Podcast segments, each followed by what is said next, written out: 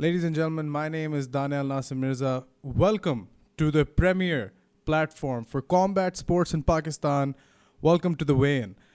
खातिन हजरात हमारे लिए आज एक काफ़ी स्पेशल गेस्ट हैं एक काफ़ी स्पेशल एपिसोड है we are gonna be talking to the killer Jatt Asad Varaich. He is a fighter out of Gujarat in Pakistan, and he is currently signed to one's uh, sorry Rich Franklin's One Warrior Series, uh, where he was supposed to he was scheduled to fight twice. लेकिन काफ़ी काफ़ी unfortunate turn off events हुए हैं बहुत bad luck हुई आपके साथ Asad uh, दो दफ़ा आपकी फ़ाइट थी वन वॉरियर सीरीज़ में और दो पहले वीज़ा का इशू आया फिर उसके बाद uh, ये कोरोना हो गया कैसा महसूस हो रहा है आपको अब दो कैंसल्ड फाइट्स के बाद ये अफसोस तो होता है कि क्योंकि ट्रेनिंग कैंप में बहुत ज़्यादा मेहनत करनी होती है अच्छा भी होता है और काफ़ी ज़्यादा इन्वेस्ट किया होता है अपने ऊपर। तो फाइट भी ना हो तो फिर कुछ तो होता है। लेकिन कोई बात नहीं, इंशाल्लाह नेक्स्ट में भी, इसमें भी कोई भलाई हो। अल्लाह चाह रहे हो कि और मेहनत करके आए लगता बिल्कुल, बंदे को इसी तरह सोचना चाहिए कि मतलब बुरी चीज़ें होती हैं दुनिया में हर किसी के साथ आपसे ज़्यादा या आपसे कम दर्जे की ज़्यादती हो सकती है लेकिन उस चीज़ को मतलब ऑब्वियसली हमने देखना होता है कि हम अपने बारे में सोचते हुए कहना चाहिए कि मतलब जो भी है बेहतर है और बेहतर होगा। आ, मैं पीछे देख रहा हूँ आपके कमरे में ही आपका एक ट्रेनिंग बैग लगा हुआ है। आ, मुझे जितना जितना मुझे सुनने को आता है मुझे पता लगता है कि आपकी बहुत हार्ड ट्रेनिंग है बहुत नॉन स्टॉप ट्रेनिंग है। आपको कैसे आप अपनी ट्रेनिंग के बारे में कैसे सोचते हो? ये अभी लगाया कोरोना जब का शुरू हुआ तब का लगा, लगाया है पंखा उतार के ये लटका दिया तो रो, रोज़े भी अल्हम्दुलिल्लाह रख रहा हूँ अभी थोड़ी देर तक सो जाऊँगा उसके बाद एक बजे उठूँगा ट्रेनिंग करूँगा फिर सैरी करूँगा फिर रोजा रखूँगा। और फिर अगले अगली रात एक बजे ट्रेनिंग एक बजे ट्रेनिंग कर रहे हो और फिर उसके फ़ौरन बाद खाना खा रहे हो। मेरे ख्याल से ये एक अच्छा तरीका है ट्रेनिंग करने का। रमज़ान भी है ऊपर से कोरोना भी है जिम भी नहीं जा सकते ऊपर से रोज़ा भी रखना है। काफ़ी काफ़ी मुश्किल वक्त है फाइटर्स के लिए मेरे ख्याल से। जी लेकिन जी कर रहा हूँ इंशाल्लाह ये वक्त भी गुजर जाएगा। हाँ नहीं इंशाल्लाह ये वक्त गुजरेगा और उसके बाद इसके बाद की जो चीज़ें हैं इसके बाद जो भी होगा हम उसी के लिए इतने ज़्यादा एक्साइटेड है क्योंकि जब कोरोना ख़त्म होगा तो फिर हम लोग इतने ज़्यादा फाइटर्स को फाइट करते हुए देख सकेंगे। उनमें से एक आप हैं। हम आपके बारे में हमने अपने शो पे पहले भी बात की थी जब हमें न्यूज़ मिली थी कि आपकी वन वॉरियर सीरीज़ में फ़ाइट आ रही है। आ, आपके फ़िलीपींस के मेरे ख्याल से अपोनेंट थे एलन एल्बिंडो Uh, उनके बारे में हमने न्यूज़ भी पढ़ी थी अपने पॉड तो काफ़ी देर से हम आपको देख रहे हैं हम फॉलो कर रहे हैं कि आप एक ट्रिजेक्ट्री पे जा रहे हैं। बड़ा इंटरेस्टिंग मुझे आपका करियर लगता है असद क्योंकि सबसे पहली जो आपकी प्रोफेशनल फ़ाइट हुई थी सबसे पहली उसमें मुझे पता लगा कि आपके जो अपोनेंट थे उनका नाम है ऑफकोर्स फैसल मलिक। उनने मेरे ख्याल से आपको चैलेंज किया था ये पता नहीं क्या आपने उनको पहले विक्ट्री डोजो में हराया फिर उसके बाद रीमैच हुआ उसमें आपने उनको फिर नॉकआउट किया पहले गिलेटीन लगाई थी। तो आपका तो प्रोफेशनल करियर ही इतनी धूम से शुरू हुआ है। आप मुझे बताएँ कि अब आगे जो जा रहे हैं उसमें आप कितना एक्साइटेड है और जो पहली दो तीन फाइटें थी उनके बारे में आप क्या कहेंगे पीछे देखते हुए? जी बिल्कुल उसका वेट भी मेरे से तकरीबन चार पाँच के जी ज़्यादा था। लेकिन पहली फाइट भी हराई फिर उसके बाद उसमें चैलेंज किया मैंने एक्सेप्ट किया उसके बाद उसे नाकआउट भी किया। लेकिन वो भी अल, अल्हम्दुलिल्लाह से किया था। आसानी से आपको कैस, कैसा लगा था आपको जब उसने आपको कॉल आउट किया? क्योंकि आपने गेट ही लगाया सेकंड राउंड में, उसे टैप आउट करा दिया। और ये काफ़ी मतलब इतनी कोई, ये ना डिसीज़न तो नहीं थी कोई स्प्लिट डिसीज़न तो नहीं थी। मतलब जो बंदा कहे कि यार फिर से आ जाओ, क्या पता असल में मैं जीता हूँ। आपने तो उसको चोक किया। आपको क्यों, उसने क्यों आपको कैसा महसूस हुआ था उसने कॉल आउट किया था आपको वो बाद में शोर डाल रहा था कि मैंने टैब नहीं किया, लेकिन वो वाजिया वीडियो में भी दिखाई दे रहा था कि उसने टैब किया था। फिर उसने मतलब बेस्ती महसूस कर रहा था कि पता नहीं क्या फिर उसने चैलेंज किया कर लगता रहा था कि मैं दोबारा हरा सकता हूँ। मेरी ग्रैपलिंग तब इतनी अच्छी नहीं थी रेसलिंग भी नहीं थी। मैं तो माई का फाइटर था, तब भी मेरी तो रेसलिंग ग्रैपलिंग ज़ीरो थी। लेकिन मैंने उसे ग्लिटिन लगाया था। तो नेक्स्ट मुझे पता था कि मैंने स्ट्राइकिंग करनी है तो मैंने स्ट्राइकिंग ही की और सेकंड राउंड में उसने आउट कर दिया। हाँ नहीं मतलब ये काफ़ी एक इम्प्रेसिव बात है कि आपको तब मतलब रेसलिंग ग्रैपलिंग आती भी नहीं थी ज़ीरो थी आपकी लेकिन आपने उसको फिर भी चोक किया है। ये आम बात नहीं है। काफ़ी ज़्यादा फाइटर्स को भी देखता हूँ कि वो आ, पहले उनका या वूशू का बैकग्राउंड होता है या किक बॉक्सिंग या मोएथाई का बैकग्राउंड होता है या बेसिक कराटे का बैकग्राउंड होता है और फिर वो आहिस्ता आहिस्ता एम में आना। आप भी उनमें से एक फाइटर्स में से हैं जैसे आप बता रहे हैं पहले आपके मोएथाई था। मोएथाई मेरा बैकग्राउंड मोएथाई था। हाँ, मतलब मोएथाई सॉरी नहीं बोले बोले बोले अच्छा स्टेमिना क्लब से मैंने स्टार्ट किया था और stamina club Muay Thai club था। वो वहाँ से थाई ट्रेनर आते थे और हमें वो उन्होंने बाहर भी भेजा था कैंप कैंप के लिए। थाईलैंड भी भेजा था। हाँ, हाँ। तो मुआई थाई बड़ी अच्छी हो गई थी मेरी। और अभी पिछले दो सालों से मैं ग्रैपलिंग और रेसलिंग पे काम कर रहा हूँ। लास्ट फाइट के बाद तो अभी मुकम्मल एमएमए फाइटर तैयार हूँ अल्हम्दुलिल्लाह। लड़ने के तो ये कितना कितना डिफरेंट है एमएमए एमएमए और मोए थाई में फ़र्क? ऑब्वियसली वो है कि ग्रैपलिंग होती है नहीं होती। उसके अलावा मतलब बंदे आउट पॉइंट आपको मेरे ख्याल से मतलब एक बंदे को आउट पॉइंट करना मतलब जिस तरह मोए थाई में आप उसको मतलब ये नॉकआउट ना करनी करो उसको पॉइंट्स पर आने ही करो। एम में भी होता है लेकिन दोनों खेलों का मेरे ख्याल से अलग तरीका होता है दूसरे को आउट पॉइंट करने का। मोए थाई में आप मतलब थोड़ी आप you know inside like kicks मार लो या कुछ कर लो और थोड़ा आउट पॉइंट कर लो। एमएमए में बंदा आपको नीचे गिरा के रखेगा पाँच राउंड के लिए और वो पॉइंट लेके जीत जाएगा। ये थोड़ा फ्रस्ट्रेटिंग होता है जब बंदा आपको बस सिर्फ़ रेसलिंग करने की कोशिश करे जब उनको पता हो कि आप एक थाई फाइटर हो। और टेक डाउन के ज़्यादा पॉइंट होते हैं इसमें और अगर उसे पता चल जाए कि ये मोइथे फाइटर है वो ज़्यादा करते ही टेक डाउन है। हम्म। उसे पता होता है कि इसकी ग्राउंड गेम नहीं थी हम्म। तो इसलिए वो ग्राउंड पे ही रखने की कोशिश करेगा। काफ़ी ज़्यादा फाइटर्स लेकिन फिर भी कहते हैं कि अच्छा मैं मोए था फाइटर तो मैं मोए था ही रहूँगा। मैं अपनी ग्रैप लेकिन आप अपनी ग्रैपलिंग पे काम कर रहे हो और अपनी ग्रैपलिंग पे आप किस तरह काम कर रहे हो? आपने क्या क्या सीखा है और किस तरह सीखा है रेसलिंग और जो और? मैं ये इधर मेरे काफ़ी अच्छे दोस्त हैं भाई समझ ले महमूद भाई उन्होंने पहली दफ़ा उनसे मैंने ट्रेनिंग ली थी। हम्म। इधर एफएफसी क्लब में आए तो उन्होंने कुछ टेक्निक सिखाई थी उस पर काम करता रहा अपने जूनियर्स के साथ। हम्म। काफ़ी बेहतर हो गया था वो तकनीक पे। और उसके बाद फिर मैं अजरबैजान गया था चार माह के लिए उधर ग्रैपलिंग और रेसलिंग की। वर्ल्ड चैंपियन थे एशियन चैंपियन थे गोल्ड मेडलिस्ट थे सभी उधर बड़े बड़े चैंपियन थे जिनके साथ मैं ट्रेनिंग करता हूँ डायलेक्ट और जैसी बड़ी ऑर्गेनाइजेशन में उनके एमएमए के फाइटर खेल रहे हैं अभी।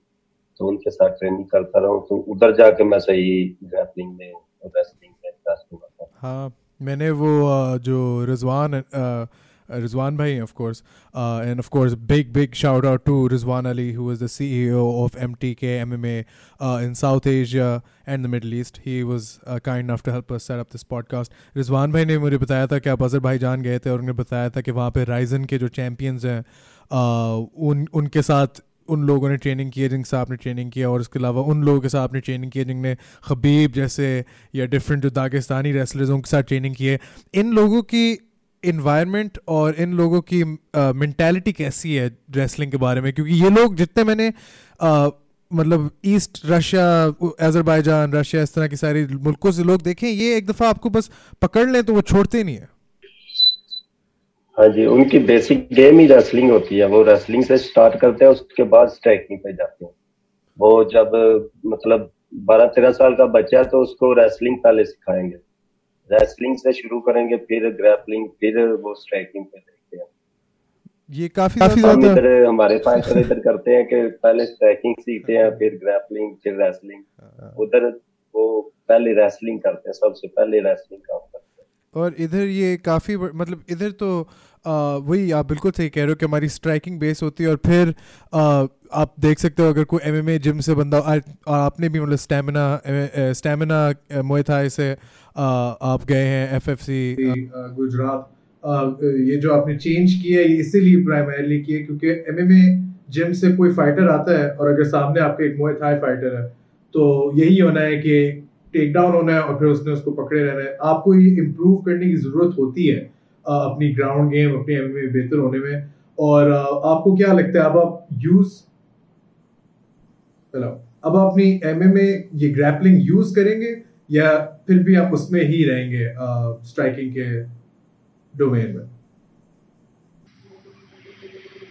नहीं मैं कोशिश तो मेरी करूँगा कि फाइट के दौरान मैं स्ट्राइकिंग करूँ लेकिन हम्म। मैंने ये ग्रैपलिंग और रेसलिंग इसलिए की अगर, अगला रेसलिंग में होता तो वो उससे निकलने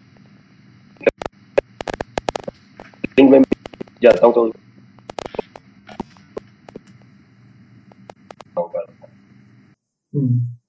असद आप मतलब अभी फिर भी जिस तरह आप कह रहे फोकस स्ट्राइकर आई थिंक ये बहुत अच्छी बात है।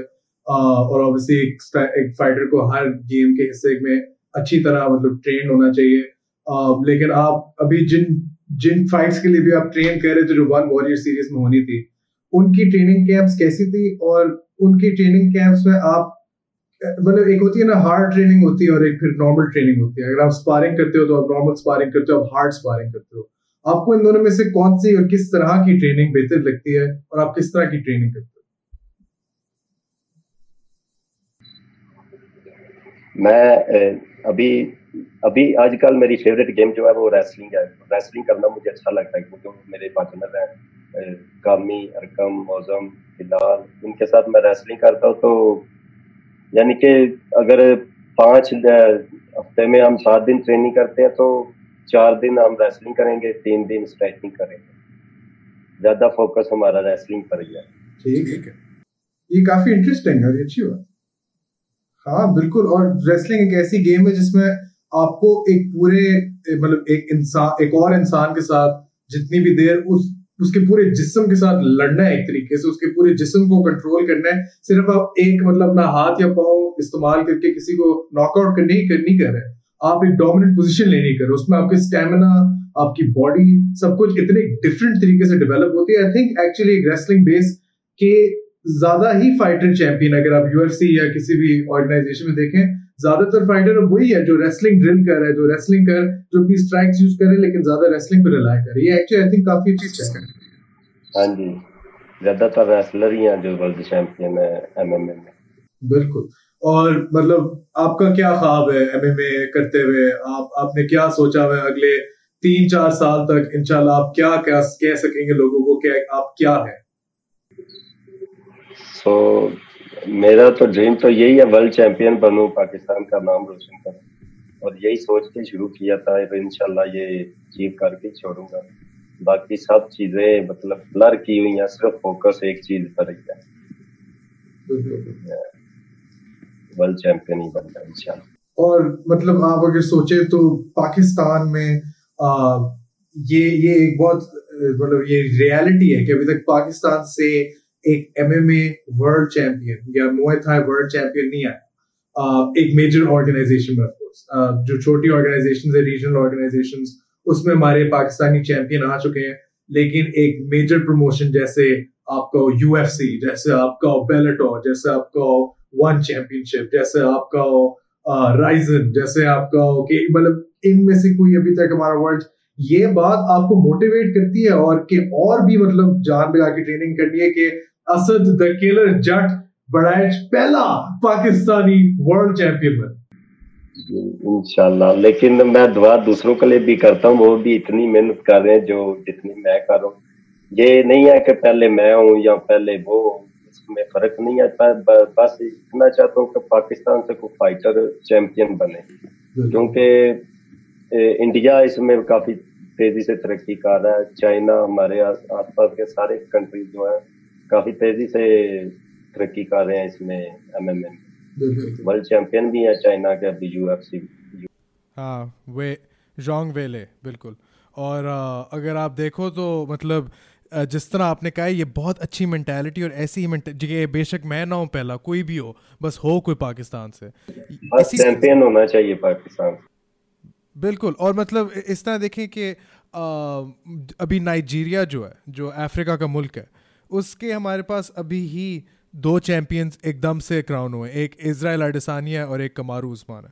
हाँ और उनको भी देखो उनको कोई नहीं था कि मैं पहला दूसरा तीसरा उनको बस था कि हम दोनों हाँ, हाँ। हम दोनों हैं और तुम दोनों अब हैं। और एक दिन इंशाल्लाह पाकिस्तान का भी इस तरह का होपफुली एक में हम देख सकेंगे इनशाला और असद मतलब आ, आपके अगेन चैंपियन तो आपने बनना है आपने सब कुछ करना है लेकिन आपने कभी ये सोचा था कि अगर एमएमए फाइटर नहीं तो आप क्या करते या आप मतलब किस लाइन क्या, किस फ़ील्ड किस प्रोफेशन में? कभी ये सोचा है कि अगर एम फाइटर ना बन रहे होते, अभी वन वॉरियर सीरीज़ में ना होते तो अभी क्या कर रहे होते आप? मुझे आज भी याद है कि मैं एट नाइन्थ क्लास में जब होता था तो बिल्कुल इतना सा होता था सुकड़ा सा। तो लड़कों को मैं कहता था, मैंने बॉक्सर बनना है बॉक्सर बनना लड़के हँसते थे कि, तुमने बॉक्सर बनना है। तो मेरी बचपन से ही ख्वाहिश थी कि मैंने लड़ना है, ये इसी चीज़ में मार्शल आर्ट में जाना है। तो वो बस अल्लाह भी कहता है कि जिस चीज़ में जो बंदा मेहनत करता है, उसको, उसमें उसका फल ज़रूर मिलता है। तो मैंने मेहनत नहीं छोड़ी। हालाँकि गुजरात में तब क्लब भी नहीं थे, जब का मैंने ये मिशन शुरू किया हुआ था कि मैंने मार्शल आर्ट किया हाँ मतलब ये भी मैं, वही वही आपसे अगला सवाल पूछने लगा था कि आप मतलब छोटे से थे और आपको तब से बॉक्सिंग वर्ल्ड चैम्पियन बनने का ख्वाब आपने देखा। आ, उस वक्त तो मैं वही सोच रहा था कि उस वक्त गुजरात में लोगों को बॉक्सिंग या उस तरह की ज़्यादा चीज़ों में इंटरेस्ट तो नहीं होगा? नहीं नहीं उधर इधर क्लब भी नहीं था। ये तो पहले क्लब बना स्टेमिना मुआई था या भी फाइटिंग फिटनेस क्लब है। और मतलब आपको क्या लगता है अब आहिस्ता आहिस्ता लोगों को जाग आ रही है एमएमए और मोए थाई और किक बॉक्सिंग बहुत तेज़ी से बहुत तेज़ी से। अब हमारे गाँव से रोज मुझे लड़के कहते हैं मैंने भी जाना है तेरे साथ मैं हमने भी ट्रेनिंग करनी है फाइटर हाँ। बनना है। मतलब एक गाँव से मेरा गाँव तो शायद पाकिस्तान के नक्शे में बन में भी ना हो। मैं छोटा था दरियाई चनाब के किनारे पे। किस किस नाम का गाँव? तो मोल्ला हुर्द ठीक है ठीक है। और मतलब आपको ये भी सोच के फिर मतलब अगर पाकिस्तान के नक्शे पे नहीं है तो असद मेरे ख्याल से जिस आप जिस तरीके से आप आगे बढ़ रहे हो तो उनको नक्शे में डालना पड़ेगा। क्योंकि इनशाला हमारा हमारा फ्यूचर वर्ल्ड चैंपियन इस गाँव से यार मतलब कोई मज़ाक ही नहीं। और अगर उस, अगर हम वहाँ तक पहुँच के असद तो मुझे लगता है पाकिस्तान अन करीब एमएमए में बहुत आगे जाने लगा है स्पेशली लोगों के हिसाब। जी। अगर पाकिस्तान की गवर्नमेंट थोड़ा थोड़ी सी हेल्प करने लग जाए ना फाइटरों की तो बहुत आगे जाएगा। ये अभी जो कुछ भी कर रहे हैं, फाइटर अपने दाम पे कर रहे हैं, अपने पैसों पे कर रहे हैं। इतने हाँ स्पॉन्सर भी नहीं है, मेरे पास भी नहीं स्पॉन्सर अब्बा जी स्पॉन्सर कर रहे हैं। माशाल्लाह ओफ अब्बा जी को मेरा सलाम देना क्योंकि अब्बा जी एक बहुत अच्छा काम कर रहे हैं। काफ़ी ज़्यादा काफ़ी ज़्यादा आई थिंक पाकिस्तानी अब्बा जी वुड से कि भाई नहीं मैं नहीं दे रहा आपको इस तरह की चीज़ के लेकिन आपकी फैमिली का सपोर्ट है आपके साथ? ये अच्छी बात है। जी बिल्कुल बहुत पहले दिन से सपोर्ट है अब्बू जी का। और उन, उनका भी शौक था उन्हें उन्हें लगता था कि ये जो सोच रहे वो कर करेगा। मतलब अपने बच्चे का पता होता है ना कि ये किस तरह का है। बचपन से वो मेरा हार्ड वर्क देख के थे वो सब उन्होंने बोला तुम लगे रहो जो खर्चा होगा मैं दूँगा। माशाल्लाह। बड़े भाई हैं वो भी साथ देते हैं। जितना खर्चा चाहिए वो तो दे देते हैं। अगर कैंपिंग के लिए जाना हो कहीं भी जाना हो वो देते हैं। माशाल्लाह बिल्कुल सही। और मेरे ख्याल से एक दिन वो दोनों देखेंगे कि जितना उन्होंने आपको सपोर्ट किया है इनशाला उसका फल वो देख सकेंगे किस तरह ग्रो करता है। और मतलब ऑफ़ कोर्स असद आपने कहा है कि आप बचपन से एक एमएमए फाइटर बना सॉरी एक बॉक्सिंग वर्ल्ड चैंपियन बनना चाहते हो। किस बॉक्सर को देख के आपने ख्वाब अपने लिए देखा? ये मोहम्मद अली? वो तब तो नहीं था पता कि ये बॉक्सिंग में बॉक्सिंग में एमएमए भी कुछ होता है, कराटे, विशु रेसलिंग ग्रैपलिंग पर मुझे तो यही था कि वो बॉक्सिंग ही होती है सारा कुछ। हाँ। लेकिन वो जब स्टार्ट किया तो डिफरेंस पता चला कि इसमें कितनी और किस्म का। हाँ डेफिनेटली और मतलब ये तो सबसे टफ मुझे एमएमए लगा तो मैंने एमएमए ही चूज़ किया कि मुझे करना है। हाँ एमएमए ये एमएमए बाकी सारे मार्शल आर्ट्स की जो फॉर्मेट है एम में मेरे ख्याल से हमेशा बाकी क्योंकि अभी देखो बाकी पूरी दुनिया में यूएफसी से ज़्यादा बड़ी ऑर्गेनाइजेशन कोई नहीं है आ, किसी भी मार्शल आर्ट्स की। ना रेसलिंग की ना ना टाइकवांडो की ना वुशू की ना कि सिर्फ़ एमएमए की है। और ये इसलिए नहीं है क्योंकि वो डेना वाइट बैठा है और उसने किया है। ये स्पोर्ट ही मुख्तलफ है। इस स्पोर्ट में एक इतना ज़्यादा देखना चाहते हैं कि ये किस तरह मतलब फ्री कोई रूल्स नहीं है। बस अंदर डाल दो और बस एक दूसरे को जो बच गया वो जीत गया। हाँ, हाँ लोगों के दही में तो यही है ना ये कि जो बच गया वो जीत गया। और मतलब जिस तरह के हमने मोमेंट्स देखे हुए यू एफ़ एम हिस्ट्री में मतलब आपको समझ आ जाती कि लोग क्यों इसमें घुसते हैं। बॉक्सिंग फिर भी एक उस तरह का स्पोर्ट है जो बहुत मतलब वो भी बहुत अच्छा है और मुझे भी बॉक्सिंग भी काफ़ी पसंद है। लेकिन उसमें फिर भी आप देखते हो कि दो लोग सामने खड़े सिर्फ़ अपने हाथ इस्तेमाल कर रहे हैं। क्यों? ये मुझे आज तक समझ नहीं आई। अगर आप किसी से लड़ रहे हो आप सिर्फ़ उसको हाथ तो नहीं मारोगे आप उसको नीचे गिराने की कोशिश करोगे। वैसे ये असद आप कभी बचपन में या बड़े होते हुए कभी ये जो वैसे ही हो जाता है किसी के साथ हाथा पाए कुछ फड्डे शड्डे कुछ हुए कभी? शुरू से ही करता हूँ काम ही यही है। नहीं। वो हो जाते थे स्कूल में गाँव में भी हो जाते थे लेकिन जब से माशाल्लाह से शुरू किया तब से थोड़ा कूल डाउन हुआ हूँ।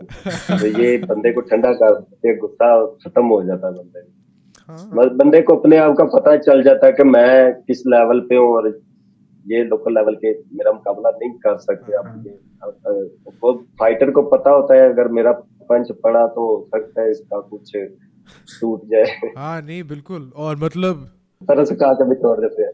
हाँ नहीं, बिल्कुल, और तर्स खाना चाहिए, क्योंकि मेरे ख्याल से जो फाइटर होता है, वो उसको पता मतलब अगर किसी के साथ कभी मतलब लड़ाई या कुछ हो जाए तो फाइटर को एग्जैक्टली exactly पता है क्या करना है। वो है अच्छा अगर ज़्यादा बड़ा बंदा है तो उसकी टांगे नीचे से गिरा दो, उसके ऊपर चढ़ के एल्बोस मार दो। अगर मेरे से छोटा है, मेरे साइज़ का है तो ये जैब उसने प्रॉब्लम ये करना है। तो आपको तो पता है क्या करना है। दूसरे बंदे को कोई अंदाज़ा ही नहीं है कि अभी उनके साथ क्या होने लगा है। वो उसकी तो आँखें जपने के पहले वो ज़मीन पे होना उसने लेकिन हाँ आपने ये बड़ी आ, मुझे मतलब इंटरेस्टिंग बात बताई है कि आपके अंदर ये था काफ़ी ज़्यादा मतलब लड़ने का और वो करने का। लेकिन इसकी वजह से आपने कहा आप कूल डाउन हो गए एम एम करके। इसका क्या मतलब है? कूल डाउन कैसे हो आप? कैसे ये प्रोसेस होता है एक बंदे का मतलब कि अपना गुस्सा निकालना है या क्या करना है? हाँ मतलब एमएमए एमएमए में तो गुस्सा है नहीं अगर में गुस्सा आ गया तो गुस्सा आ गया तो आप डेफिनेटली अटैक पे अटैक करते जाएँगे उससे आपका स्टेमिना लो हो जाएगा और एक टाइम पे आप इतने लो हो जाएँगे तो वो फिर अगला आपके आप पे हैवी हो जाएगा। आप पंच मारने की हालत में नहीं होंगे स्टेमिना वीक हो जाता है। एग्जैक्टली और मतलब आप गुस्से को कंट्रोल रखना और होश में रहना कि अभी इसका पंच आया राइट होना है फिर पंच करना है। वो गुस्से में होगा तो फिर उसने उसका डिफेंस नहीं करना सिर्फ़ मारना ही है। हाँ और इसीलिए मतलब एमएमए में ने आपको कूल डाउन कर दिया और इसमें आपको मत किया। आई थिंक ये बहुत अच्छी बात है। uh, अभी वन वॉरियर सीरीज़ में आपकी फ़ाइट आ रही थी ऑफ़ कोर्स आप वन वॉरियर सीरीज़ पे साइंड हो। uh, आपने अपने अपोनेंट्स के बारे में क्या चीज़ आप अपने अपोनेंट्स को स्टडी करते हो? ये एक ज़रूरी हिस्सा है आपकी गेम का दूसरे अपने अपोनेंट को देखना और देखना। क्या जी ये तो वो पहले तो था वो बॉक्सिंग में था बॉक्सिंग करता था। लेकिन मैं अपनी रेसलिंग पे काम कर रहा था तब स्ट्राइकिंग पे तो डेफिनेटली था तो उसके बाद एक स्ट्राइकर था शायद कोरिया का था अभी जो तेईस अप्रैल को उनकी फाइट वो कैंसिल हुई है कोरोना की वजह। उसके लिए भी तैयारी कर रहा था। अभी शुरू की थी तो कैंसिल भी होगी। थी और मतलब फिर आपने इसीलिए मुझे बिल्कुल सही आपने मतलब रेसलिंग की तरफ़ फोकस किया कि दोनों स्ट्राइकर्स ही थे मोस्टली लेकिन अभी क्या नाम है इसका जब ये ख़त्म होता है, आपको कुछ पता है कि आपका यही अपोनेंट होगा या अपोनेंट डिफरेंट होगा? मैं भी यही हूँ। मेरे ख्याल से। आपको फ़र्क नहीं पड़ता मेरे ख्याल से।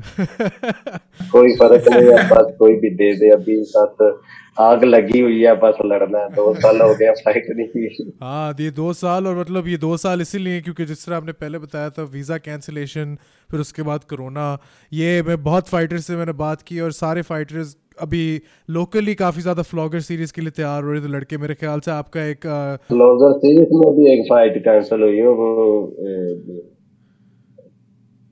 साथ वाली कंट्री से था। अफ़गानिस्तान का लगता था वो आया ही नहीं था वो आया ही नहीं था।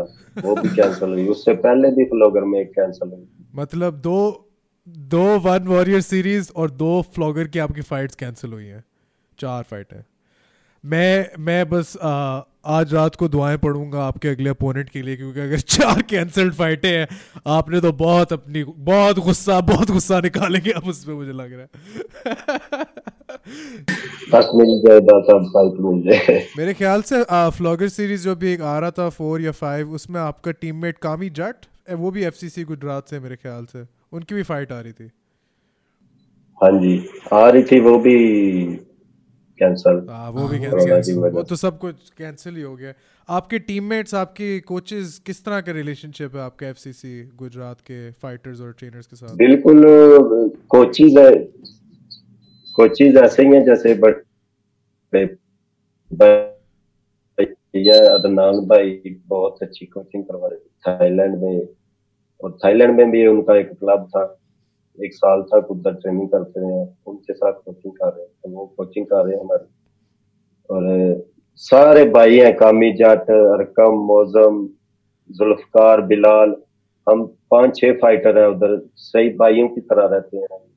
कोई हमें वो वो मुकाबले वाली बात नहीं है लेकिन अगर ट्रेनिंग कर रहे हो तो मुकाबला होता है हमें। अगर किसी ने पचास पुशअप किए हैं तो मैंने साठ कर करने अगर मैंने साठ किए हैं तो कामी जट ने सत्तर करने मतलब एक दूसरे के साथ जितने हम ट्रेनिंग करते हैं उधर। और ऐसी होना चाहिए बिल्कुल ऐसी होना चाहिए। आई थिंक फाइटर्स टीममेट्स के बीच में uh, एक ऐसी मतलब ब्रदरी तो मतलब बरादरी तो होनी चाहिए जिसमें वो एक दूसरे के साथ मतलब मिल के रहें और सब करें। लेकिन जब ट्रेनिंग की बारी आए जब ट्रेनिंग की बारी आए तब सारों को बिल्कुल सीधा हो जाना है क्योंकि अब हम एक दूसरे को बेहतर करने ही कर रहे हैं और इस तरह नहीं है कि वो लोग कोई कभी कोई एक दूसरे से जेलस ही नहीं होनी चाहिए। आई थिंक uh, असद मुझे आपसे बात करके यही पता लग रहा है कि आप फोकस्ड हैं आपका करियर आपके बिल्कुल सामने एक बहुत ऑब्वियस ट्रिजेक्ट्री में जिसमें आप वन वॉरियर सीरीज़ में लड़ने जा रहे हैं। आप चार साल से एक फाइट एक एक फाइट के लिए इंतज़ार कर रहे हैं और आप मुझे पता लग रहा है आप कितने कितनी बुरी तरह आपको एक फ़ाइट चाहिए।